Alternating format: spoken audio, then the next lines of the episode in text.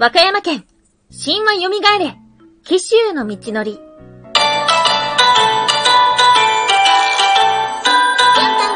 妖怪について知りたい。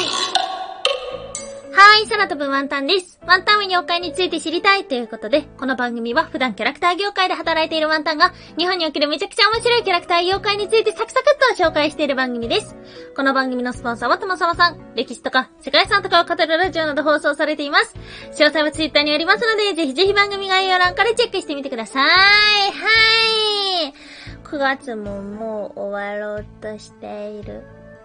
なんか毎月末同じ話してるよね。あ、何月が終わる。あ、何月が終わる。っていう風に 言ってる気がしてるのはワンタンだけでしょうか。ではありますが、9月ってね、連休が何回もあったので、どっか遊びに行ったよっていう方も多くいらっしゃるのではないでしょうか。はい、毎週木曜日は妖怪日本州の旅ということで日本中の妖怪のお話をしておりますが、ワンタンが最近出かけたところといえば、地元、関西、兵庫県になります。はい。まあ、今月ね、お話しした中で大阪の話をしました。何話の宮っていうね、大阪にも都があったんだよっていうようなお話をしたので、まあ、大阪に行ったりとか、まあ、兵庫県に帰ったりとかしておりました。うん。そして、今日お届けをする都道府県も、そんな関西の一つなんです。はい。ということで、今日お届けをする都道府県は、和歌山県。はい。県庁所在地は和歌山市ですね。まあ、あまり行かないよね、和歌山県って。あの、ワンタンはさ、新幹線で帰ってるので、新幹線ってさ、北に行っちゃうんですよ。だから、京都に途中下車することはあるんですけども、和歌山ってね、なかなか通過しないんだよね。あーではあるんですけども、和歌山って、和歌山といえばっていうのが、たくさんあっていいなっていうふうに思っちゃうんですよ。例えば、パンダとかさ、あの白浜とかさ、梅とかさ、みかんとかさ、いろいろあるじゃないですか。ワンタンのいる兵庫県って、といえばっていうのが、まあ、あるっちゃあるけども、なんか、神戸牛とかさ、蕎麦飯とかさ、玉ねぎみたいなさ。いや、あるはあるんだけど、なんか、和歌山さん輝いてるなとかっていう風に思ってしまうところがあります。はい。ということで、前回お届けをした和歌山県のお話は、ひな祭りにまつわるお話でした。はい。姫のお話をしましたね。ではあるんですけども、和歌山県実は他にもいろんなお話があります。はい。ということで、今日の前半の方はですね、神話になぞったお話をさせていただいて、後半はね、妖怪のお話をと思っております。はい。ということで、今日は3つに分けてお話をしていきましょう。まず1つ目、伝説の陰陽師、安倍の生命が辿った足取り。そして2つ目、安倍の生命と龍神村。最後3つ目、和歌山県の送りスズメとははい。ということで、まず一つ目、伝説の陰陽師、安倍の生命が辿った足取り。はい。ということではございますが、安倍の生命さん、この番組でも、てくるんですけども、いつの時代のどこにいた人かご存知でしょうか？はい。ということで、簡単に紹介させていただきましょう。時代は平安時代。うん。陰陽道に関する行事を司る職業というのが、陰陽師なんです。はい。その中でも、安倍の生命というのは超すごい人でした。どれぐらいすごかったかというと、伝説の中では、彼は人間と白虎、狐の間に生まれた子供とも言われていたそうです。921年、摂津国、安倍野で生まれました。現在の大阪市の安倍野区ですね。これワンタンはね、知らなかった。やっぱり京都の人というようなイメージがあるんですけども、生まれは大阪だったということです。当時、天皇に仕え、国家が管理する陰陽寮の管理の一つだったそうです。うん。この平安時代の頃には、陰陽師というのも立派な職業だったということですよね。はい。彼が祀られているのは、熊野本宮大社というところなんですけども、これは熊野古道沿いにあると言われていて、そこは安倍の生命も訪れていた道だと言われています。熊野古道を最近聞きませんでした？先月紹介した三重県のお話です。はい。三重県のお話の中で、花の岩屋という、黄泉の入り口と言われている超パワースポットがあるぞっていうようなお話をしたんですが、これも熊野古道沿いなんです。はい。熊野古道というのは、あの、三重県だけではなく、紀州半島のあたりと言われてるので、あの、和歌山県の方にも続いてるということなんですよね。熊野古道というのは、熊野三山。これは、熊野本宮大社、熊野早玉大社、熊野那智大社を通じる参道の総称と言われています。これね、全部和歌山県なんですよ。ではあるんですが、道は三重県、奈良県、和歌山県、大阪府にまたがっているそうです。その中で、花の岩屋だったりとか、伊勢神宮につか繋がっている伊勢路があるということなんです。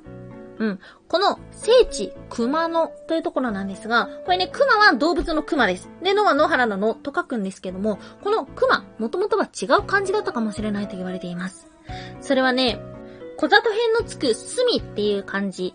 これは神様が隠れていたとか神様がいた場所と指すみたいなんです。うん。なんですが、今ではね、動物の熊の字が当てられてるということです。はい。そんな超パワースポット熊野というところには、安倍の生命も訪れたと言われていて、彼にまつわる場所というのがいくつかあります。例えば、竜神村にある安倍の生命を祀った生命神社。また、安倍の生命が妖怪を封じだと言われている猫又の滝。また、血を吸うヒルに悩む住人を助けたと言われている安倍の生命、ヒルブ聖死なんていうものもあるみたいです。はい。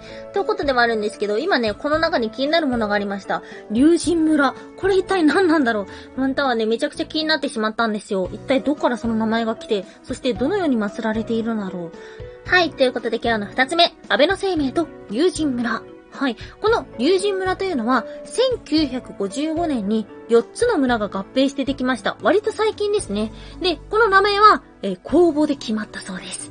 ではあるんですが、この4つの村の中にもともと1つ竜神村というものはあったらしい。んで、えー、さらに調べていきました。一体これは一体どのような何が祀られているのか？ってことだったんですけども、あの、その土地にいた人の名字が竜神さんだったらしいです。もうそれでガクッと来てしまいました。もうもうちょ、もうちょっと調べたらなんかあったのかもしれないんですけども。はい、名字から来たというものです。ここには、竜神神社というものがあります。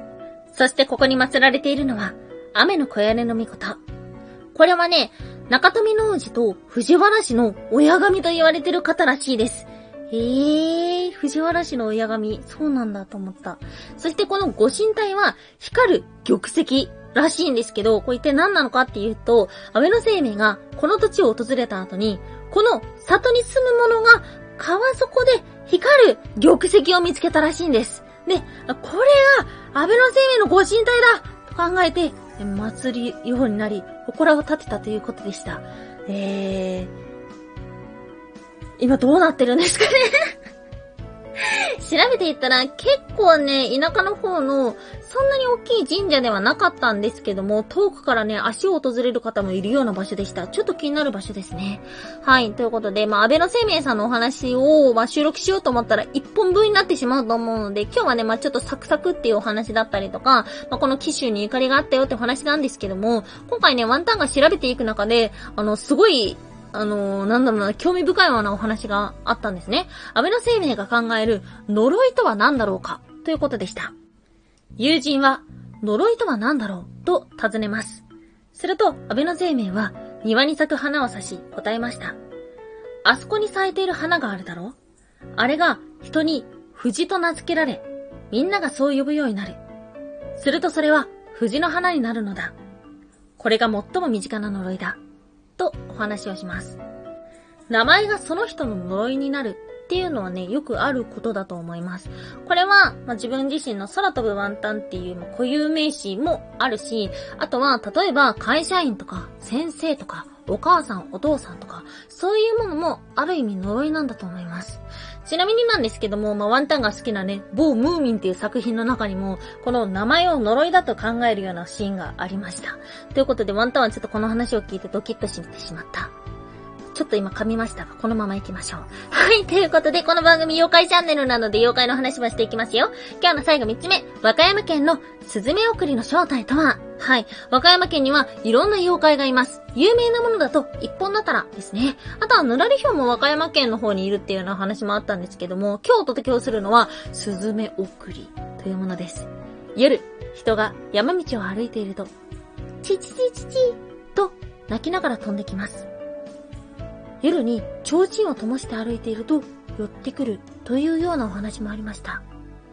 このチチチチチの声の後には狼が来るそうです。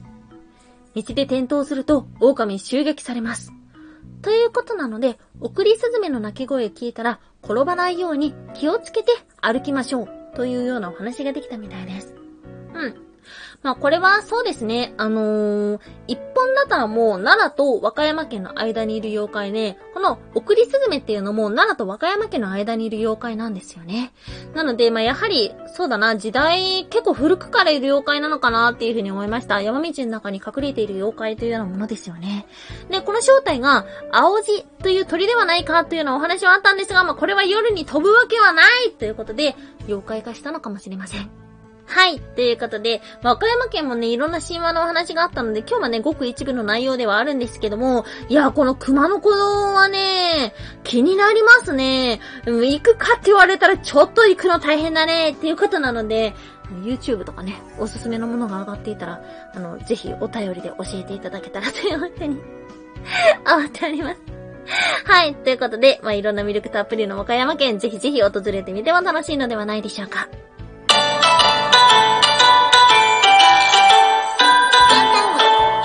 について知りたいおやすみもいもい。収録が全然うまくいかない時もあるよね。はい、おやすみむむというのはワンタンがプムプーコと言ったコーナーですね。プムがなんだかよくわかってないから、プムプーコとしか言えないコーナーです。この、ポエムっぽい時が10回に一度あればいい。